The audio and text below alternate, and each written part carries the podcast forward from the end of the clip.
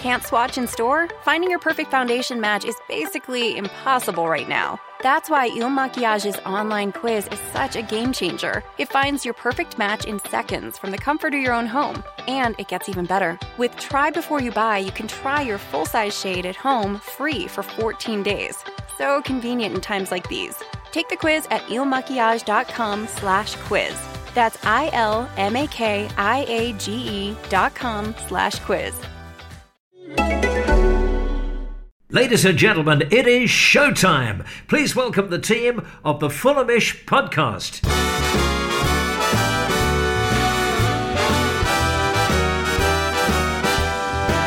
It's the Fulhamish podcast, your independent voice of Fulham FC. My name is Sammy James, and welcome to the show. And today in the UK, the clocks went back, and for Fulham, it looks like we're going back in one direction only as well. A 2 1 defeat to Crystal Palace, and it's one point from our opening six games. After some positive games against Wolves and Sheffield United, we all went into this one full of hope. There was even optimism in the Fulhamish WhatsApp group on Saturday mornings with people like Don Betts and Cam Ramsey saying they expected Fulham to get a win today, and Fulham very much didn't live up to expectations. All the fallout from yesterday's game as once again we fail in a London derby.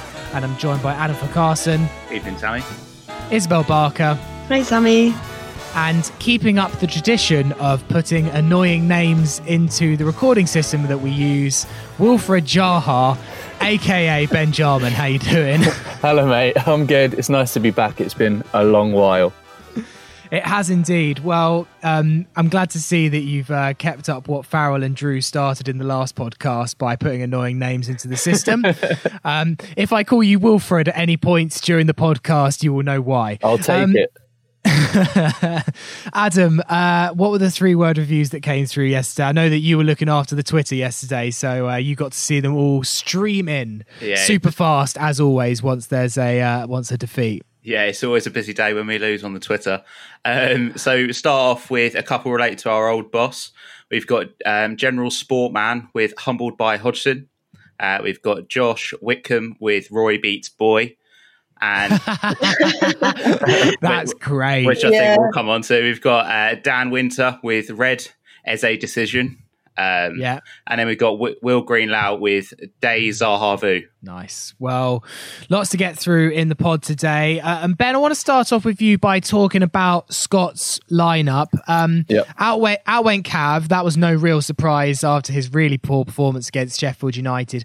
In came Lemina, not the first person I'd have thought that would have would have come in. It kind of then meant Loftus Cheek went out to, to right wing and didn't really work for me. What about you? Um, no, I don't think it really worked for me as, as well. I think what he was trying to do is play a double pivot of Anguissa and Lemina and try and shield that back four as much as possible. I think by that stretch, he was then trying to get the wing backs involved in play. And I think ultimately what he was trying to do is make Tom Cairney's influence on the game uh, a little bit larger than it has been in previous games. I think he was trying to incorporate a number 10 into the formation uh, and then obviously trying to get people in and around Mitrovic. But I don't necessarily think that worked. And I think uh, one of the points I wanted to make later on in the podcast, but I might as well make it now, is that I don't think this number 10 role is going to work for Fulham in the short term. I don't think that there's enough dynamism in, in that in that number 10 role in the shape of Tom Cairney at the moment that's going to make a difference in games where we're going to need to pick up points. Can Loftus Cheek do that role? I personally think he can, and I was going to say that if there's going to be any change uh, in that number ten role, I think Loftus Cheek actually suits it a bit more. He's more dynamic. There's more strength on the ball, and I think he's more willing to run into spaces than, than TC is at the moment. um, Isabel, it was a disappointing performance. I know that you spoke to Scott Worrell certainly in the press conference afterwards, and um, he's looking more and more downbeat every week. He's looking more and more like a beaten man, and keeps saying quotes like, "I don't know if I'll get time to fix it" and stuff. It's it's a pretty dark place for him right now, and less than three months after probably the happiest game of his life. Yeah, definitely. Um, yeah, it is a, a sad sight, and I think he he's being very realistic and very open about his future. And we're what we're only six games in, like that's a really worrying sign. And I think he knows the clock is ticking. He literally said by the time Fulham find their form, it might not be long enough for me. Um, but I, I, I think. Um, you know, we kind of need a reality check. We aren't this huge brand like Man United or Everton where they landed Carlo Ancelotti. Like, we're not going to get this glitzy savior manager to come in. So I think as fans, we need to be patient. And I think, I think it would be catastrophic to, to get rid of Scott Parker so soon. Yeah, I actually fully agree on this one. Um, I really think that there's lots of questions come in today about is it time for Parker? We'll get onto some of those. But my personal opinion right now, my automatic hunch is please let's not make the same mistake as 18 19. Please let's yeah. hold on to a manager longer than six, seven games, even if the West Brom game goes badly. Maybe my maybe my tune will change depending on quite how badly that goes. But I really think we need to back Scott. Um, what did you make of the game yesterday, Isabel? Um, well, we had we had that five minutes where we've we've had this before where we play like Barcelona. We have this eye-watering amount of possession. I think it was like ninety-eight percent possession or something in the first five minutes, and then we have absolutely nothing to show for it. It's like all smoke, no cigar. I'm really bad at saying. I'm not sure if that's the saying, but um, like we we hold on to like the ball it. and we kind of fall into the opposition's trap where in this case palace kind of sort of sat back and allowed us to kind of fall into this trap. And our fullbacks are really high and, and as soon as the ball fell to zaha like he just caused a major headache for us like as predictable as it was. And and this kind of pretty pass pass it to death team that parker has like was was pleasing on the eye but it was just ugly to death in the boxes. And sometimes I, I like our play for me just screams like get it, hit it out the box, like hoof it out the box. And and when it was ugly in our box, like Palace just took their chances to show, and they showed mm. why they're in the Premier League. For me, it felt like they're like we've seen this movie time and time again where Fulham take a hell of a lot of passes and we fall into traps that are just set by other teams. I think Palace just out Palaced us this weekend. It was a typical Roy Hodgson performance, two very low banks of four that were going to block whatever Fulham came up with. And there was a point where in Scott's uh, post match press conference where he even said that, you know, there, we got through one block too slowly and then there was another block there right in front of us. So I felt like it was really naive from Fulham again for probably the sixth match of this season. Well, this brings me on to my next point, Jarms, because I don't know if you guys remember this. It was Saturday, the 11th of August, 2018. I went to this game at Craven Cottage, and it was really reminiscent of um, yesterday's game. It was Fulham nil, Crystal Palace two, and um, they scored a goal in either half. Zaha scored in the second half, um, and Fulham were really good in that game. We uh, we we had 66% possession, and we looked like we were on top for the whole game, and yet Palace produced a really professional performance. I believe Scott Parker would have been in attendance of that game because he'd have been on the coaching staff for Fulham, and. I could see this result coming again. And Adam, it seems that maybe Scott and, and his team didn't see it coming again. It was so deja vu. It was it was quite hard to watch. I just felt like I was transported back, I guess maybe to a better time where at least we could be in the ground and the sun was shining. I, I mean, I agree. I'd love to be in the ground, but it's it does feel like we're watching the same game every game this season as well. Like it's very similar to the Palace game last season, but it, effectively, all teams have to do to beat Fulham is it sounds simple, but absorb pressure and break effectively on us and you know take advantage of our mistakes because we are going to make them. Most teams in this league who have stayed here can do that effectively, and it seems that Fulham are one of the teams that can't do that. You know, we make the mistakes to give teams um, chances, but we don't seem to ever be the people that can actually absorb pressure and just break on other teams. We seem to be slow in our build up and just allow teams to break and score. Yeah, I mean, Jarms, that first goal was just I mean, for, I think that's um, Jairo Riedewald's first ever shot for Palace, and um, it's ended up in the back of our net. I mean, it was just so I just saw it coming. And actually, what I saw coming more was the second goal. As soon as the second half started, I was like, Fulham are going to lose this 2 0. Okay, in the end, it was 2 1. But the whole game was just like, it was like reading a book, or maybe what it was like watching a film that you've seen five times before. Yeah. Like it was just, you knew every plot twist that was about to come. Yeah. I mean, in the opening, in the opening five minutes, obviously, Fulham had all of the ball. And all the commentators are on, uh, on the stream that I was watching were basically saying that you, you know, oh, it's been such a great start from Fulham. They've shown real intent with the ball. They're passing it well. They're keeping it well. And then Palace went down the other end, pounced on one mistake. You know, they played Zaha in an area where they knew Ola Aina was going to go up the line and try and get involved in the attack. They put the ball directly in that area. One shot from Zaha, the back line doesn't come up quick enough. And then Riedewald, who's played for Palace for four years uh, and has never scored for them, uh, yeah, and as you say, has never had a shot in anger until today, scores against Fulham. And for me, I think there's one fundamental mistake in that. Well, two actually. Firstly, as I said, that the back line doesn't get up quick enough. Secondly, uh, the number 10 for Fulham, who's a, a man called Thomas Cairney, didn't, tra- didn't track his runner. Um, and it's so I cannot physically describe how exhausted it makes me feel when I see Tom Cairney pointing out a runner that's running across the front of his body time and time again. I don't know if he was ever told, just go with the runner. Don't put like in that split second, he hasn't got a chance to point the runner for the centre half to figure out what he's trying to communicate and then the centre half to act on it. Just go with him. It would have prevented that first goal, in my opinion, or it would have put more pressure on him to to for Areola to make a save. And then the second goal, as you say, uh, there's another another player uh, for Fulham, uh, also as number ten, also called Tom Cairney, that didn't track Michy Batshuayi for that second goal. Again, he points him out. Again, he sees the run coming, and it, it doesn't. It, uh, and he didn't do anything about it. And that's where there is some frustration. Obviously, we know he scored a, a, a howitzer of a goal on in the 95th minute. It's nice to see him do that, but there's got to be two sides to, to every midfielder's game, and I think that's why we may see TC fizzle out of the game. I firstly, I don't think there's room for a number ten in the Premier League anymore, and secondly, I think that he doesn't add the dynamism that we need both in both ways of the pitch. But see, Isabel, there's such a debate over Tom Cairney, and, and I know um, one of our own writers, Marco, uh, wrote a piece, and he didn't really say that much bad about Tom Cairney, in my opinion, but he just said that he spent the Sheffield United game passing it sideways.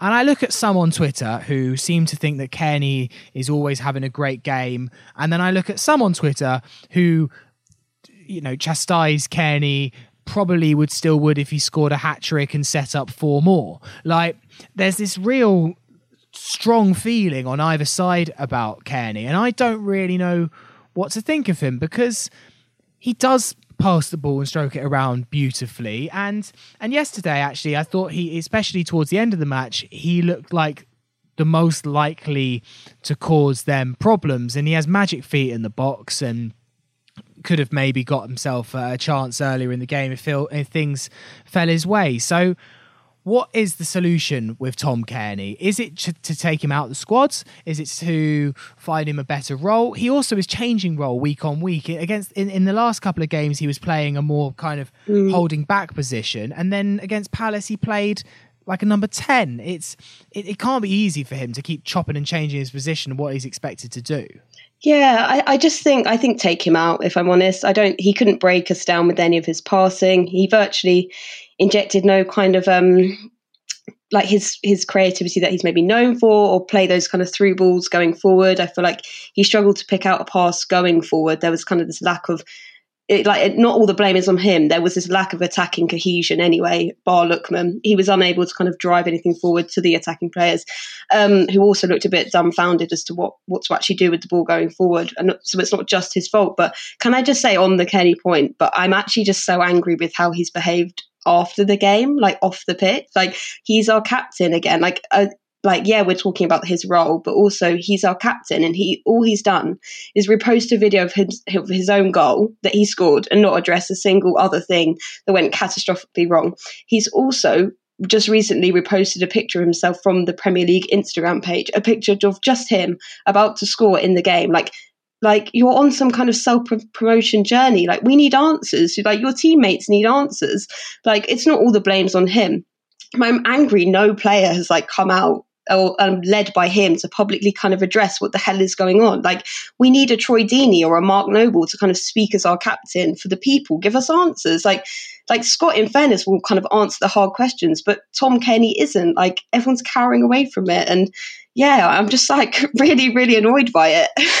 I think it's, I think you're totally right, and yeah, I, I, I actually hadn't I'd heard about this Instagram post, and I'm just looking at it now. There's nothing in the caption that says even acknowledging that we lost yesterday. I cannot imagine. Right, I'm trying to think of some of some great Premier League captains for, from down the years. I'm thinking Roy Keane. I'm thinking Patrick Vieira. Right, I, I mean, yes, they didn't grow up in an age of Instagram. There's no Mm. way they would be posting up a great goal that they scored, but their team lost 3 1. Just no way on earth. I mean, what? I, someone's got to be advising him a little bit better there, Adam. I, I- think actually, I, I try not to get annoyed by itty bitty things like social media posts and what you write in a caption, but come on, that's not captain material to do that. I agree with you totally. Also, looking at this, there's several different types of captains you can have. You can have the vocal ones on the pitch. Cairney's not that. You can have the ones that lead by example, and you know that's constantly looking forward. You know, taking the risks with those passes. Cairney hasn't been that recently. And then you've got the ones that will always speak out after the game, or you know, speak to their teammates when the manager's not around. I saw an interview with Harry Winks this week where he was saying, you know, after they conceded their last minute equaliser to West Ham, Mourinho didn't even speak to the players. It's because he knows that he's got a captain in Harry Kane and he's got other players that will speak up and say that's just not acceptable. I don't think we have that at Fulham. You know, with Kevin McDonald not even in the squad, Tom Cairney has to lead by speaking in the dressing room, speaking afterwards, saying it's not acceptable. But otherwise, what he's effectively doing is saying, cool, we'll just be Worldies FC, go and score a great goal, put it on Instagram, and it doesn't matter what the end result is. You'll get picked up in January or end of the season by someone else just because your highlights reel. Yeah, I mean, let's let's move on from from the Tom Cairney debate and um, a few more moments from the game. Now, Ben, we can say that we were schooled by Hodgson, and we were to a point, but there were some positives to take.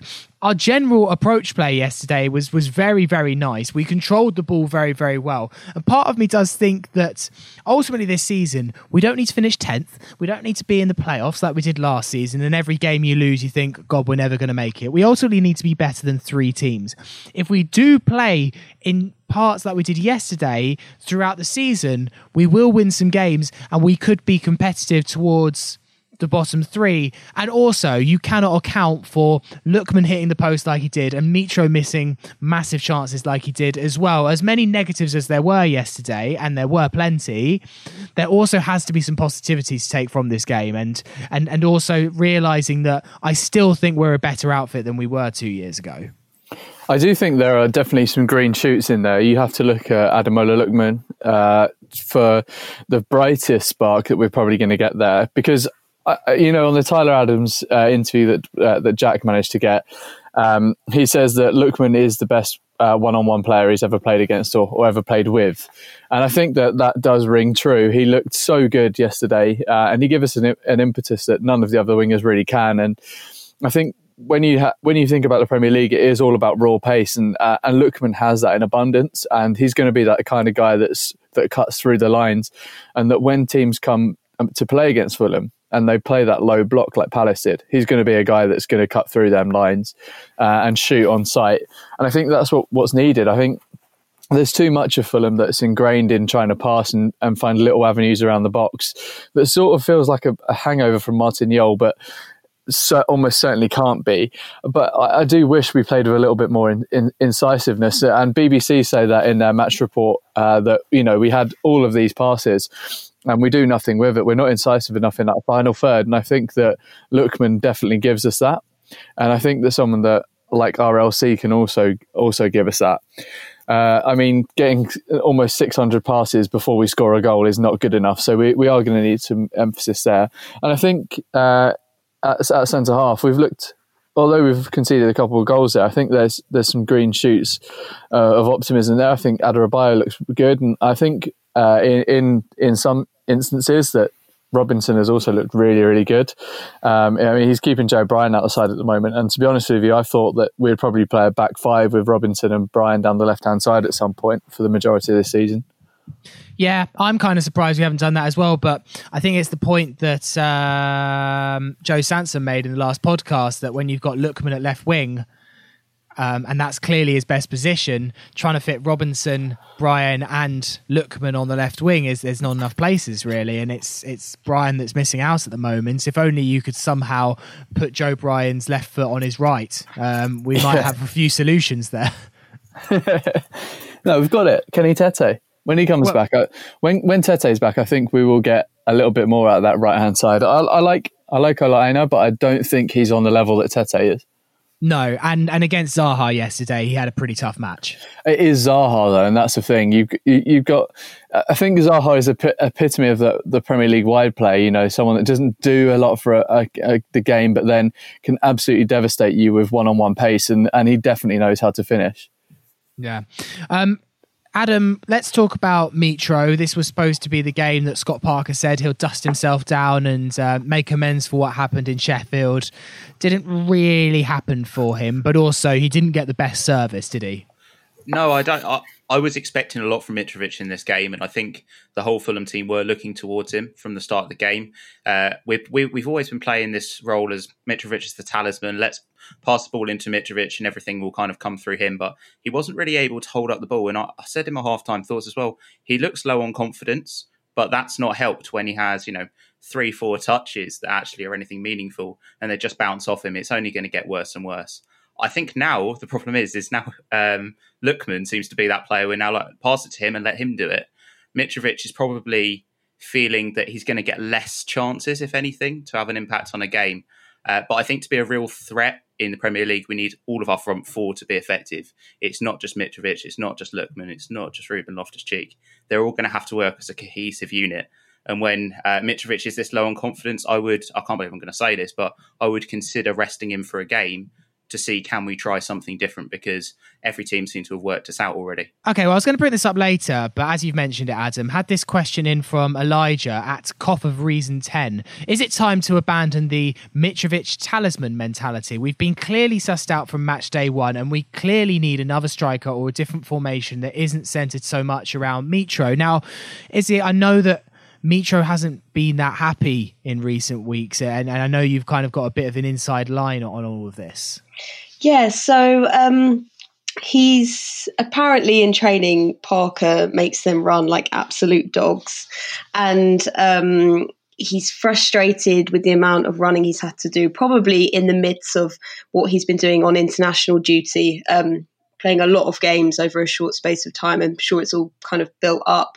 Um, so he's he's kind of brought he's requested a new sort of separate five day training plan with a separate kind of um, away from the club. Um, but also, kind of recently, I've heard that he's he's getting really frustrated with lack of service to him. I think maybe that touches on um, Adam's point that um, now Lookman's there that maybe he's thinking, oh gosh, like I'm I'm not fully in the limelight, and he's yeah he's getting frustrated with the service coming into him. But I think he's just having a little blip at the moment, and he'll come to save our skins in many games to come as as he has done before. Yeah, I mean, you, I, I, do agree with Elijah. Like, people have realised that there is a way to, to mark Mitrovic out the game, and unfortunately now we do have Lookman, so at least people have two attacking threats to, to worry about, and not just keep Mitro quiet, and you and you'll probably do all right. But yeah, and and it goes back a lot to what we said at the playoffs. Like, sometimes Fulham as a team can play better without Mitrovic, but at this level, and when chances are so few and far between, we do need Mitro to be in there taking some of them. Although I believe our kind of um, chances to goals ratio is the highest in the league. So uh, that's that tactics maybe not working all that well at the moment. And is he obviously um, Parker's substitutions were a bit odd. Um, I thought yeah. that it was a bit strange to to bring off um, Anguissa, particularly for Kamara after 66 minutes, and, and we all know how that one ended. Yeah, I like that. I know I, I don't like to kind of harper back to this whole like, oh, Scott Parker's not experienced enough that people keep seem to saying like, but in his substitutions, I think that is an area that worries me. Like they, his choices seem very sporadic. Like, like so he bought Kamara on. Am I right in like the 66th minute? Was it around yep, then? Yep, spot on. Yep. And we used to get Kamara on with like 10 minutes to go, and sometimes, like, boy, he would make a difference. But with 66 minutes and then taking Anguissa off, it just obviously Kamara ends up getting sent off, but it just left us wide open, and people could, and, and Palace could just carve us out. Um, luckily Harrison Reed kind of came on, I think, shortly after that, kind of filled that void. But um, yeah, I, I really question the timing of his substitutions and also um, taking Anguissa off. And I, I would have said take Lemina off first, but yeah, yeah, I'm scratching my head a bit with those ones.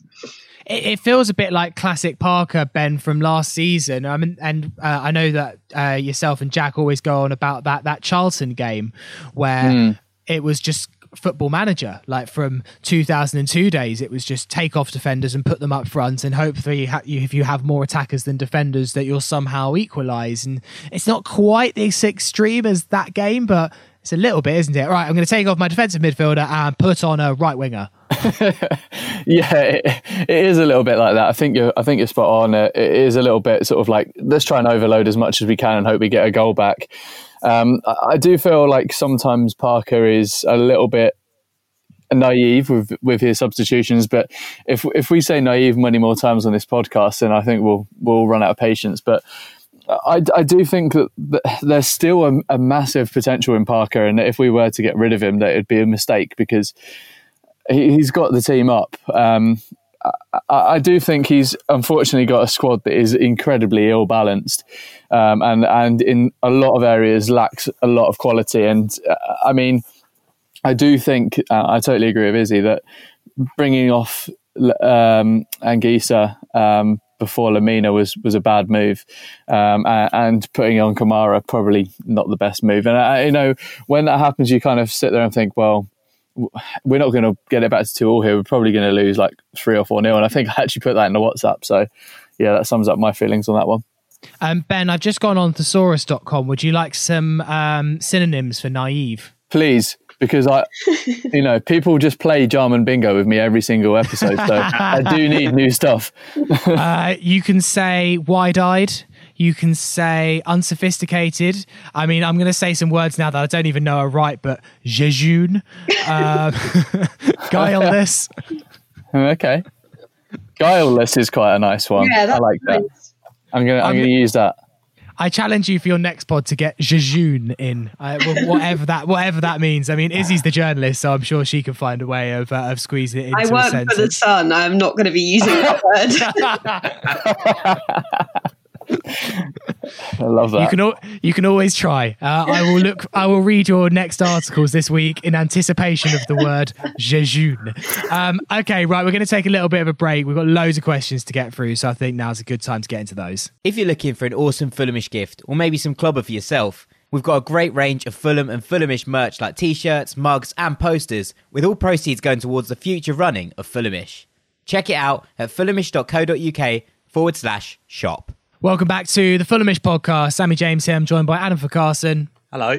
Ben Jarman. Hello, hello and Isabel Barker. Hello. Next week's pod, uh, we have a really exciting announcement. I mentioned it last week. I'm going to mention it again. I can't tell you what it is right now, but you will find out everything. It should be out on Thursday. Really exciting Fulhamish announcement. We're really excited to tell you, and uh, only great things for you guys as listeners, our real trusted listeners who we love to pieces. And we're going to making be making things bigger and better, and that's going to be revealed on Thursday's podcast. So there's a little tease for you all. Let's get into some of the questions that came through. There were absolutely loads. Um, I think there is zero percent chance I can get through all of them, but I will certainly try my best. So we'll make we'll, we'll make our answers nice and quick. Yeah. Uh, first one from Will Lyon on uh, the Kofi Backers Facebook page. Uh, he said, "All right, lads, here is my question I posed to the pod. If the club were to part ways with Scott at this stage of the season, genuinely, do we really feel that our fortunes would change?" Um, Adam, I'll start with you. I don't know. I don't. I, I think that the as Ben's mentioned, the squad is fairly unbalanced, and you got the fact that you're still trying to integrate a lot of new players that came in towards the end of the transfer window. Uh, it doesn't mean that you know some of the names that have been mentioned wouldn't have long term success with Fulham, but I don't think our fortunes would change for the next six seven weeks at all. I think that you have to stick with what we have um, in Parker and hope that you can get this squad to come together and see some long term benefits. We saw with Slav well, we, we obviously weren't able to see, but I do think that if we had seen him for the entire season, we would have got relegated in probably the same way and come just as close to escaping. Yeah, exactly. Yeah, there's no way I think Jokanovic could have done worse than what happened afterwards. Whether he'd have kept us up, don't know. Um, Will actually did give his opinion here, so I feel like I should read it. He says, My vote is stick with him for better or worse. He loves the club, the players love him, and I would rather stick with someone who wants the job rather than someone who takes the role for pounds. He then goes on saying, also expecting to get slammed with all the Parker out brigade, so all good. Will, at least you know what's coming. Uh, right, so um, let's go on to uh, Branson Gibson. Uh, Izzy, I'll put this one to you. Is Tim Ream suddenly good? Uh, yeah, like I do feel at times he was the only one kind of saving our bacon, and it was definitely um, Palace, uh, particularly Zaha, just is a player that highlights individuals' problems, and I think the main individuals that were problematic in defensively at Palace was against Palace was Aina and Adarabioyo. So maybe, and he was obviously our deepest line player coming back, but uh, I think it's a whole unit. Like I wouldn't want to pay, put, pin the blame on him anyway for for poor defensive mistakes, or but I don't think he was particularly like a shining glimmer of hope. But um, I think it was defensively poor co- cohesion anyway. Um, right, Ben, going to come to you on this one. This is another Parker one um, from Cole McNabola. Uh, is the West Brom game Scott's last chance to save his job, or will the Khan see sense and keep him for the long term, regardless of relegation? So I guess Will's question is, should we get rid of Scott? And Colm's question is, will we get rid of Scott? And I think they're two very different questions. Yeah, I think they are too. Obviously, I, I can't really speak for the Khans, but I think that they're invested in Scott, and I, I, don't think I've seen the Khans invested in a manager as much as I have in Scott. They've continuously continually backed him, and I think there are plenty of times last season when they could have actually got gotten rid of Scott. Uh, and gone for a, a, another alternative, and they've stuck with him, and they've, they've backed him through the summer, albeit with a squad that is I would say incredibly hastily d- assembled. Uh, and as I said a couple of minutes ago, very, very imbalanced. And I think that's probably as a result of having a director of football that's eye isn't consistently on the ball. Um, but I feel like um, I don't think they'll get rid of him. They gave him a three year contract before the start of the season. And I think they know that they've got a young manager there who um, has a long road ahead of him in in management, whether that's in the Premier League, Championship, or, or otherwise. And I think that they'd be silly to get rid of him. I, I feel like if they did get rid of him, that the disharmony in the squad would be quite large or quite sizable. And I think that Scott is a kind of manager that will pull people together, and you will start to see results coming out of the team. Uh, it may take a few weeks, and we know we've got a really hard run to come. But you know, you pick up a draw here and there against the top six team, and it can start giving you some momentum. So I'm not sure that they will get rid of him. Um, speaking of our run, this question's from Dave M. Um, Adam, uh, he says, with West Brom next weekend, we then face West Ham away, Everton at home, Leicester away, Man City away, and Liverpool at home. Damn. Can you realistically see us getting any more than three points with Parker in charge? I, I, I, don't. I think we could take the with Parker in charge bit out of that. Can I see us realistically getting in more than three points, maybe four? Um, but like it's it's going to be a very difficult run. I think probably the most important thing is we do get definitely some points, ideally three against West Brom. But after that, just don't get absolutely hammered by any of those teams. You know, if it is about squad cohesion, you need to be moving into the Christmas period in a way that we have some kind of confidence that we can stay up. Um, I think we need to pick up the odd point and have a bit of steel to us, which isn't something that we've seen from Fulham uh, of late. And I, I, think that you know, looking at the the job that Palace did on us, we can take some serious lessons there um, in actually how to set up our team to be able to absorb a little bit of pressure, especially in some of those tough games that we have coming up after West Brom. I'm clutching at straws a little bit here, but I wonder if we may be a bit better away from home this season. I mean, looking at the evidence of this season so far, certainly the games we have played away from home, we've been much better than the games at home. Obviously, winning against West Brom is vital, but again, with my optimistic hat on, there might be just a couple of games there where we might nick a point or or play better than we expect. And I, I, think we played quite well away from home last season as well. Okay, yes, there was a couple of glaring games where it didn't go so right for us, but mostly away from home we were fine. It tended to be at home that we embarrassed ourselves. So that's um, that's my hope going forward. Um, next question, I'm going to pick up actually on this one. This is from Tom Greatrix, who is friend of the pod, and he says, "Is pay per view getting binned?" And there's a really interesting article in the Mirror, and I don't say that that often. Um, came out this morning, and it was all about how Sky and BT are trying to distance themselves from the pay per view decision and, and putting it on the Premier League. And whilst I'm not one to normally um, cozy up with the, the TV broadcasting giants. I actually think this might be the case on this one. And I think if you've got someone that you need to blame about pay per view, it's it can only be the Premier League and the Premier League teams. And I, I think the broadcasters are in a really tough position where they can't really go against the Premier League. They've got future contracts to win. There's only so much bad blood they can say about them in the press. Uh, uh, otherwise, they'll completely risk losing their Premier League rights, which is what their entire business model um, centres around. Uh, obviously, uh, you may have seen the news that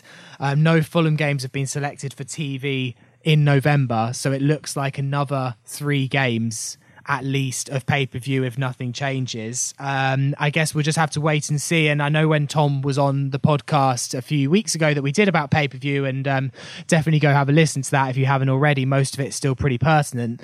Um, he did say that in his opinion, he reckons that something will change after the next round of games. So there was the kind of three games that were put for pay per view. He was like, that won't change now. It's kind of all set in stone and decided. I think before the West Ham game, we may see some change of approach, whether that's just a lower price, whether that's getting rid of pay per view altogether, whether that's some crazy over the top system that, that, as in the name, not over the top, um, system that they've created in a few weeks. I don't know, but I think there's certainly some rumors going around. And uh, yeah, that article that about Sky and BT distancing themselves from it is, uh, is a really, really interesting one.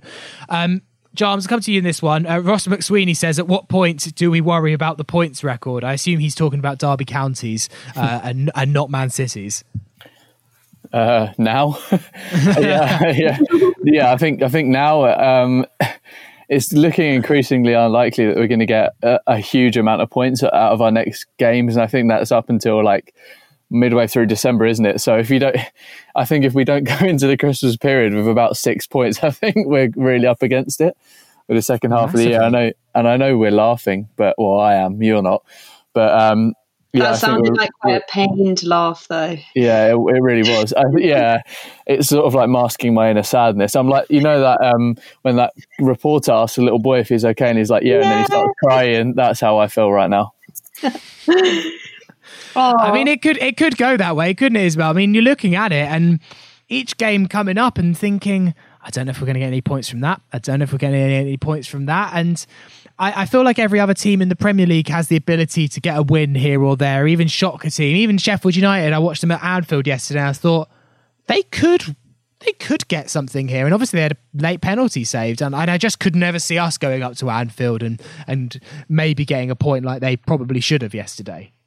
I know what you mean, but I think from from the games at the weekend when most recently Southampton beating Everton, it made me kind of really reflect and think like this time last year, they were a team that was in the gutter. They were humiliated by a 9 0 loss at the ha- uh, um, against Leicester, I think. And But they stuck with their manager. They stuck with him because they knew they were on the brink of building something. And, and that's exactly what they did. And I think that's that kind of gives me a tiny bit of hope that um, we can get some points and and we are on the brink of building something with with the quality of players that we do have. We just need that cohesion and consistency.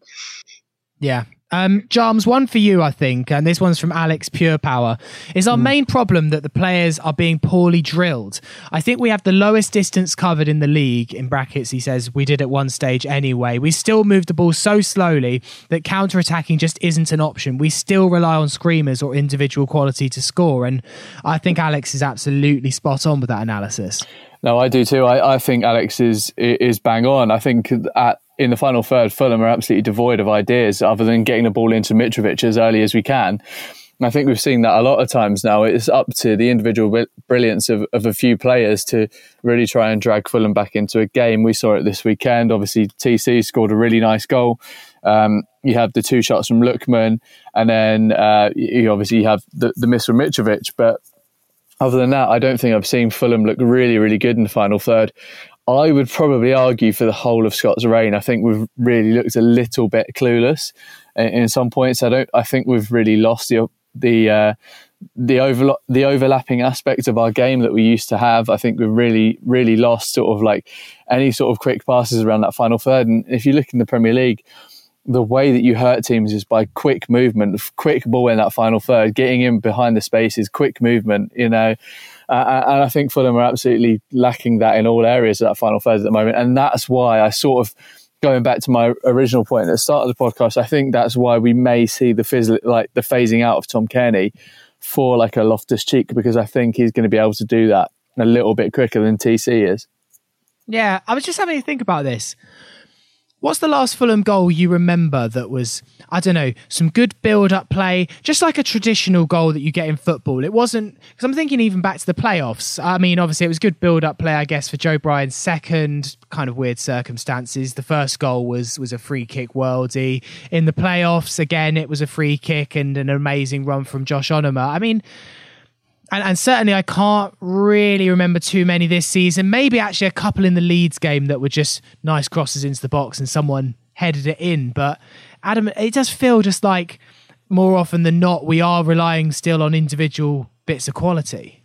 We are. I mean, all of our goals we're Worldies FC. The reason is is because we are consistently relying on just moments of brilliance rather than consistent pressure paying off. And we, we have we have the ability to enact our pressure on teams. You know, we are always dominating possession. As you say, we're always having these passes. We've got a really high pass success rate, but a pass success rate does not give you goals as part of it. I would quite happily take from our 89% pass success rate and take it down to a, a 70 or a 65 if we were actually just taking the risks to be able to play like we used to in a lot of ways. I think some of that has been hampered by the change in personnel consistently. So you did start the season with Joe Bryan at left back. You've had Robinson come in and he's done really well and he does push forward. You've got Aina who is pushing forward, but at the same time, you know the the quality that Kenny Tete had to be able to play those interplay passes and then get across straight into the box. It was a little bit, well, a lot less predictable than what we're seeing at the moment, where the ball will go out to one of our fullbacks. It will get passed back in. Probably Lookman will pick it up, run in field, try and pass it into Mitrovic. I think he's the only person that I've noticed in the last couple of weeks that seems to look forward and take that risk. Mm. Yeah. Um, Isabel, quite a lot of the questions coming in are still I feel like the fan base is still trying to work out who they want to blame, whether they want to blame Parker for what's going on or whether they want to blame Tony Khan for the recruitment in the summer. At the moment, what's your kind of feeling of where the shift of blame is is lying? Quite clearly, we made massive re- mistakes in the summer with recruitments, but obviously Parker's the one that puts the team on the pitch every every week. So I just wanted to get your opinions on, on where you feel like I don't know that the the kind of responsibility should be should be mm. lying at the moment. Well, I'm I'm so against putting all this blame on Scott Parker right now. As I was saying in an earlier point, I'm so bored of this whole oh he's inexperienced, blah blah. blah. You know, he's fully aware of the situation he's in. Like people weren't saying he was inexperienced when in the playoff final. Like it's just everyone's so fickle, and I and and um, I think he really hasn't been helped out by as he was saying in his opinion, taking um, Fulham to, you know, at Wembley, then going sh- literally two weeks pre-season, then playing against Arsenal in the most ruthless division in the world, possibly, and then hasn't been helped by um, maybe not just Tony Khan, maybe his team of recruitment. But like, I'm a bit unsure about what that actually is, but like, he hasn't been helped by this kind of shambolic late um, signings, late signings, and and people failing medicals. Like that's been so shambolic, and that hasn't that doesn't help him at all. And I really don't think it's oh Scott Parker's so young and and naive, and he doesn't get it. Like it, it's not just him. And and but I'm kind of so bored of the banging the drum of oh get the Khans out. Da, da, da.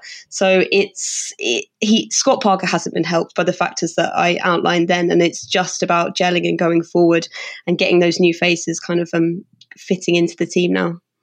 Yeah. Okay. Well, one question, actually, no, two more questions, but this is the last uh, serious question. Uh, I'll go to Jarms on this one. Um, is it time to abandon 4 3 3 with most of our wingers gone out of form or out of depth and with Mitro looking increasingly isolated? Um, I don't want to be all Mike Bassett 4 4 2 here, Ben, but mm. I mean, right now, I honestly wonder whether it would actually do us some good. Like, I mean, it would at least get Mitro more into the game. I'm sure you would cause yourself like countless other problems, particularly in the midfield, if you ever decided to go 4 4 2. But we are. How long does this formation get before maybe Parker has to realise I need to try something else? Yeah, I, I think you make a great, great point there. And I, I, to be honest, I think it's just the the if we're looking at an overall football point of view, I think it's just the death of the number ten, and and Fulham seem absolutely hell bent on trying to put a number 10 into whatever formation they play.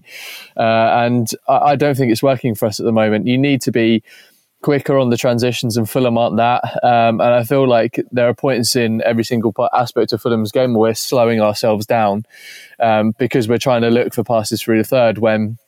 I know you look at someone like Palace, they get from front to back in incredibly quick timing. And obviously, it helps having someone like Zaha, for example. But you, again, you look at Tottenham Tottenham can go from front to back incredibly quickly, and games are won on transition now. And Fulham is so slow through a transition that I think it is time for us to sort of give up on this. Almost, I, I. I wouldn't say it's a four three three. Actually, I'd probably go for more of like a four two three one. But I feel like when you play a four two three one, with a 10 that sits as deep as Kenny does, it really starts to isolate Mitrovic. And if you're going to use him as a, as a target man to bring other players in, then I don't think it makes any sense. Um, but I do feel like, yeah, abandoning the 4 4 2 3 1 and going for another formation would be good. I feel like a two up top will probably suit us better just because it gives Mitrovic someone to play off, even if that's Lookman as sort of like a second striker, a la Sterling at the 2018 World Cup go for it, or or if you want someone a little bit larger and you go for someone like Ruben Loftus Cheek around him, and you sort of try and work Lookman into those spaces in and around uh, and behind a defence, then go for that too. But I don't think uh, the the four two three one we're trying to employ works at the moment. No, it'd be interesting to see if Mitro could do that kind of I think I hate when commentators use terms like this, but the nine and a half role that, that Kane's been playing a lot at the moment, where he comes deeper and someone like Lookman kind of plays on, on, on the on the final on the on the on the shoulder of the final man, and um, you wonder if something like that could work. And I mean, part of me just wonders if you need to stay up, you just got to do everything for this season, kind of throw principles and, you know, the structure and the ideal of the club out the window just to stay up. And then maybe when you've got a longer summer next year, you could try and build an identity back. But, um, yeah, honestly, I, I couldn't, I couldn't care less if we played like Burnley for the rest of the season. Like, yeah, it's not great on the eye. And yeah, we might have like 180 passes a game, but if we win 1 0, then who cares? Like if it yeah. keeps us in a division and then it allows us to, you know, buy more players or implement a mentality next year, then does, does anyone really care? No, I'm not. Yeah, I'm not it keeps us up. I was going to say I'm not enjoying watch, watching us play anyway, so I don't think yeah. it's much worse. well, Ranieri ball. Yeah. Uh, final final question. I'll go to all of you on this. This is from Lucas. He says, "I feel that there could be a million depressing questions. So, what's your favourite colour on a cat?" Adam, I'll start with you. I personally have to go with a white cat, especially when they have the red creepy eyes. Oh, that's so gross. Why would you do that? It's it's near Halloween, and I think it's good fun to scare the neighbours.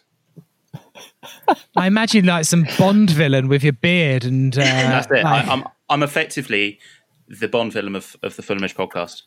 yeah, a, ta- a, a, tank of piranhas ar- around you. Um, Isabel, what what colour do you like on a cat? I'd probably go for like a fat ginger cat. Yeah. Just like I like my men. I'm joking. wow. Okay. Uh, Jarms, any more bombshells than Isabel just gave? Uh, I don't know. Uh, well, oh my God. Um, I know Lucas actually has a ginger tabby cat. So um, uh, mine's actually a tabby cat too, but not ginger, just a normal like tortoise shell tabby is, is my favourite. I know nothing about cats, but I quite like grey cats. So I'll go for Ooh. a grey house cat, just like a, a, a good solid grey. Lovely. is that bit, is that quite boring cat taste? I don't know what. That's quite like stylish. I feel that's nice. Yeah, one of them like British blue cats. Yeah, they're quite they're quite spenny. As long oh, as are they? As long as yeah, you don't put it on a lead, that's all good. Yeah. Yeah, that's fine. I mean, I'm the most cliched dog owner because I have a cockapoo, so I probably need to get myself the most cliched cat as well, and then uh, I've got the uh, I've got the full pet family. You need to right. get yourself like a hard man staff like me and Izzy have. Yeah, we've got fat staffies. yeah. nah, that's that, that's not that's not me walking around Barnes Common. right. Um, thank you very much for listening to the pod today. Um, I think that it's been a pretty depressing weekend of football for for Fulham. So hopefully uh, today has uh, made a bit of sense of it and, and, hopefully put a bit of a smile on your face as well. As I say, we've got that podcast next week where we've got big special announcements. So please do listen out for that one. Uh, you'll be very excited by what we've got to tell you. Um, thank you very much to my guest today, Adam. What are you going to go for for pod name? Uh, I think we're going to have to go with Roy Beats Boy. Roy Beats Boy. Thank you very much, Adam, for being on the pod. Cheers, Sammy. Isabel, thank you. Thanks very much, Sammy. Um, if you get DMs from uh, Ginger Men after this, then you only have yourself to blame. and um, Ben Charman, thank you very much. Thanks, Sammy. Cheers, all. It's been great. Take care. Have a good start to your week. Come on, you whites.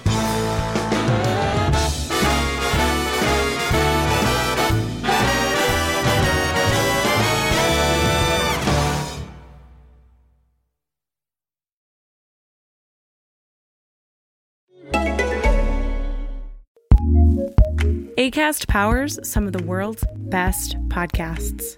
Here's a show we recommend. Hey, it's Maria Hinojosa here. And Julio Ricardo Varela. We are the co hosts of the Roundtable podcast, In the Thick, where we talk about politics, race, and culture from a people of color perspective. That's right. Every Tuesday and Friday, we bring you the latest political news, covering the stories and issues that matter to communities of color with amazing POC journalists, activists, and academics from all over the country. So you're not going to want to miss our coverage because we have a lot of fun. We do. Which means that on election night, November 3rd, we are going to be hosting a live virtual show to give you the much needed POC perspective on this crucial night in our country. Follow us on social media at In the Thick Show to make sure you don't miss the updates and this live analysis. Subscribe to In the Thick wherever you get your podcasts. Acast, Acast, Acast recommends.